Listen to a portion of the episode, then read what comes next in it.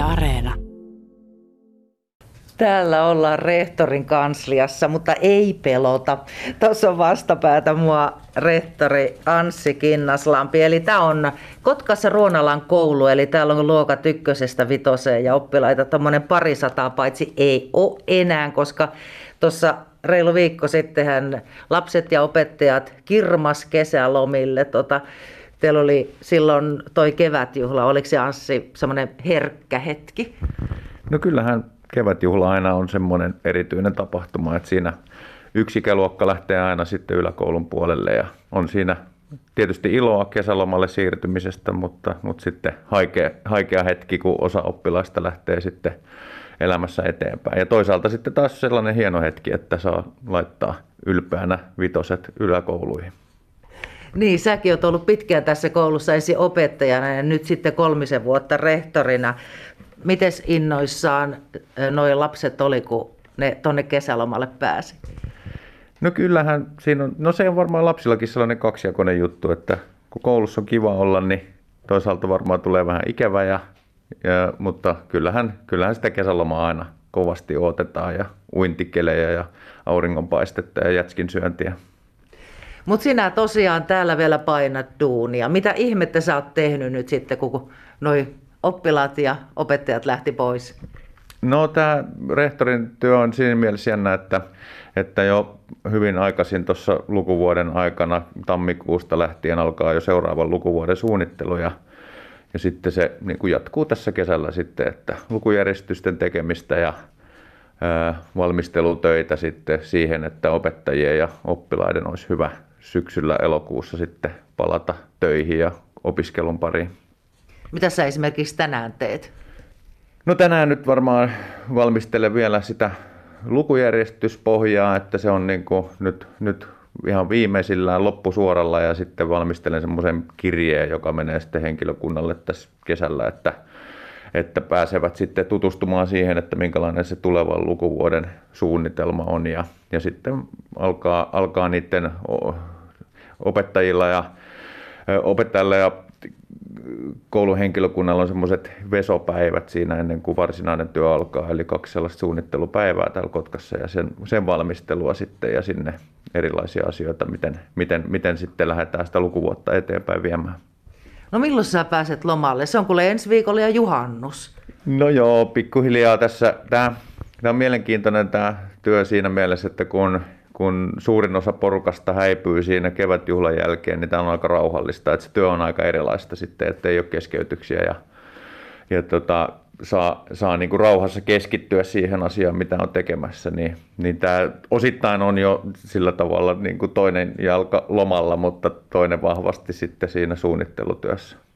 Ja sä nyt sentää ensi viikolla lomalle? No joo, varmastikin, että, että jos oikein puristaisin, niin voisi tälläkin viikolla jo jäädä, mutta luultavasti tuun ensi viikolla vielä jotakin asioita hoitelemaan. No sitten sä tulet kuitenkin aikaisemmin taas töihin kuin opettajat ja oppilaat. Miten pitkää? Sä tuossa äsken vähän laskeskelit, että monta viikkoa sulla sitä lomaa on. No joo.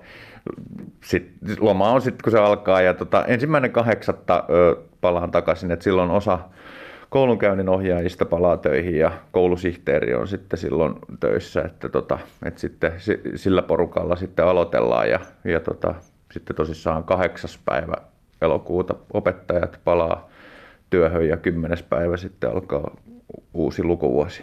Eli jos miettii, että mikä on semmoinen hyvä ammatti, jos on tosi pitkä kesäloma, niin rehtori ei. no, no, niin, no ei välttämättä sitten ole se täysin maksimaalinen kesäloma, mutta, mutta kesästä voi nauttia, nauttia vaikka kävisi vähän töissäkin. No miten sä nollaat rehtorin pään tuossa kesälomalla? No, no tota, perheen kanssa kaikenlaista touhutaan, pyritään vähän matkustelemaan mahdollisuuksien mukaan ja, ja sitten tota, tietysti liikunta ja urheilu on semmoinen asia, mikä, mikä sitten tota, mikä auttaa sitten siinä työn nollaamisessa. Tuossa aamulla tosiaan Aleksin kanssa puhuttiin siitä, että miten, minkä verran on joutu, jouduttu rehtorin kansliaan. Mä oon siis käynyt kerran, Aleksi on ollut useammin. Kuinka usein ykkös-viitosluokkalaiset joutuu tulla rehtorin kansliaan?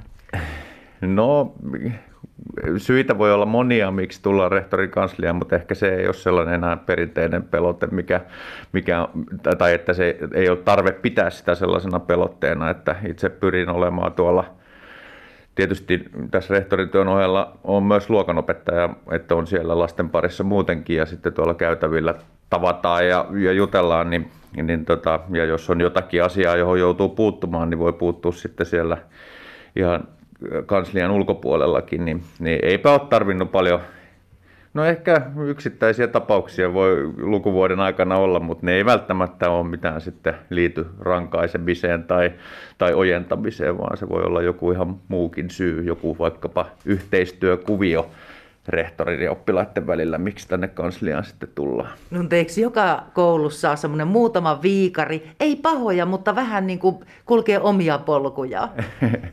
no, tietysti jokainen lapsi ja aikuinenkin on omanlainen persoonansa, että, mutta, mutta en nyt tiedä, meillä on aika, aika sellainen hyvä käytöskulttuuri täällä Ruonalan koulussa ja ei tarvitse sitten kansliaa pitää semmoisena pelotteena.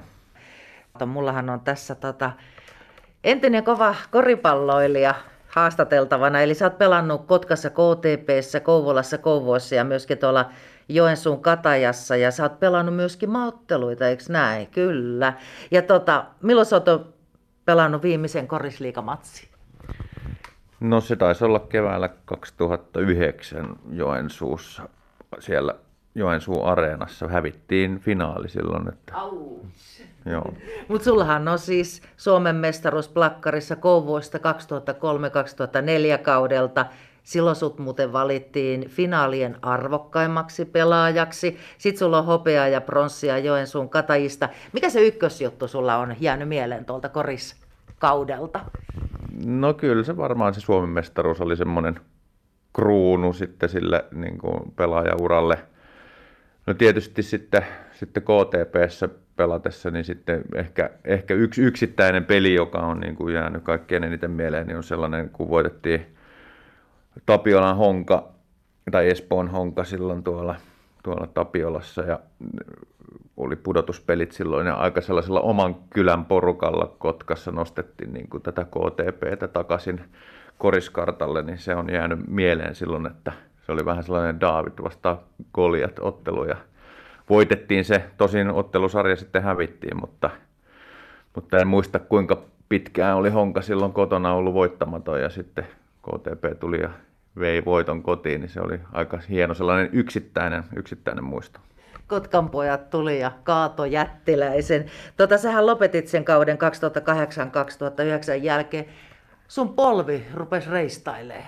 Joo, no oikeastaan se polvi varmaan koko väritti niin kuin tätä koko urheiluuraa sillä tavalla, että aika nuorena jo ensimmäisen kerran polveen sattui ja ehkä jossakin vaiheessa olisi voinut ymmärtää sen, että jos polvi on kipeä, niin siinä on jotain vikaa. että tota, mutta sitten sen kanssa niin kuin elettiin ja pelattiin, mutta sitten kun sai tietää sen todellisen syyn, että siellä on nivelrikko, niin, niin siinä vaiheessa sitten 27-vuotiaana ajattelin, että, että, että mm, tavoitteet oli vähän korkeammalla. Siinä olin vielä maajoukkueessa mukana silloin edelliskesänä ja tuntuu, että voisi ura lähteä vielä niin kuin uuteen nousuun, mutta sitten tajus realiteetit, että eipähän tästä nyt sitten enää niin kuin, niin kuin tämän korkeammalle mennä, niin sitten ajattelin, että on aika keskittyä muihin asioihin elämässä. No pelat sä edes höntsää nyt? No mulla on hyvin vaikea ollut pelata höntsää sen jälkeen. että nyt tietysti nyt ei ehkä enää ole sellaisessa kunnossakaan, että pela, viittis pelata, mutta, tota, mutta se sillä tavalla niin kuitenkin lop, uran loppu niin kuin sillä tavalla siellä niin sanotusti Suomessa huipulla, niin sitten hyvin vaikea on ollut, ollut ottaa sellaista roolia ja sitten olin kuitenkin aika nuori silloin, niin se oli aika kova paikka se uran päätös silloin, vaikkakin ihan itse sen päätöksen tein, tein niin tota, mm, mutta, mutta niin, niin sen jälkeen sitten niin oli, oli vähän niin kuin pakko ottaa sellainen irtiotto siitä koripallosta kokonaan. No mitäs polvelle kuuluu? No siinä sen mukana tulee, että tota, en tiedä mitä joku toinen sanoisi, jos jonkun toisen kroppaa siirrettäisiin, mutta että itse on siihen tottunut ja asettaa urheilulle tiettyjä rajoituksia, mutta että sitten ihan tässä normaali elämässä niin ihan hyvin toistaiseksi pelannut, mutta olen siihen, siihen ajatukseen niin kuin totuttautunut, että jossain vaiheessa voi olla, että siihen nivel, nivel täytyy vaihtaa. Mm. Mutta et sä kokonaan koripalloa jättänyt, sähän oot siirtynyt niin valmennuspuolelle. No joo, joo, itse asiassa tässä viime vuosina aika intensiivisestikin ollut tuolla lasten, omien lasten koripalloharrastuksessa mukana, varsinkin oman tyttären peleissä, mutta nyt sitten viimeisen, viimeisen vuoden on ollut vähän niin kuin sellaisessa apuvalmentajan roolissa sitten, mutta mukana kuitenkin. Onko sieltä tulossa nyt lisää Kinnaslampi SM-mitalisteja? No saa nähdä, että lapset tietysti tekee itse omat valinnat, että tällä hetkellä molemmat pelaa koripalloa, mutta, mutta tota, katsotaan, katsotaan miten, miten asiat etenee. Että tärkeintä on se, että, että ovat, ovat tyytyväisiä elämäänsä ja tekevät omat ratkaisunsa itse. Että tyttärellä varsinkin niin musiikkikin on aika sellainen tärkeä osa elämää tällä hetkellä, että on kova laulamaan ja, ja tota, esiintynyt monissa eri, eri yhteyksissä täällä Kotkassa. Laulava koripalloilija. Minkälaista tuommoisia lapsia ja nuoria on valmentaa sille, että se into säilyy? No No se vaatii vähän sitten valmentajalta sitä omaakin intoa, että se, mä ajattelisin niin, että se, tai vähän on huono sana, että paljon, että siellä täytyy olla itse täysillä mukana ja mitä pienemmät lapset on kyseessä, niin sitä enemmän kuin heittäytyy ja, ja, niin kuin, ja te, tekee, pitää harjoitella kunnolla, mutta sitten niin kuin se huumori ja semmoinen niin kuin mukava, hauska tekeminen siinä pitää olla mukana, niin silloin, silloin mielenkiinto säilyy. Mm. Onko nämä harkat tauolla nyt kesän aikana? No tuossa oli taukoa.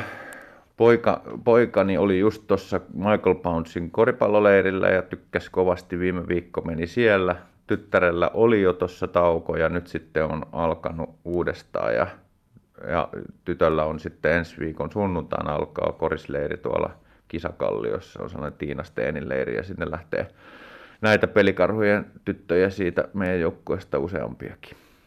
Ruonalla koulun rehtori Anssi Kinnaslampi, yritänyt päästä näistä töistä eroon ja kesälomalle. Ei, älä nyt, ei mulla ole paha mieli ollenkaan olla töissä. että, tota, et, sitten kun asiat on valmiina, niin sitten, sitten lähdetään kesälomalle. Hei, nyt tulee tärkeä ilmoitus. Joo, kotiin terveisiä rakkaalle vaimolle. Oikein hyvää hääpäivää, että ehkä tänään vähän lyhyempi työpäivä ja sitten kohta tulen kotiin.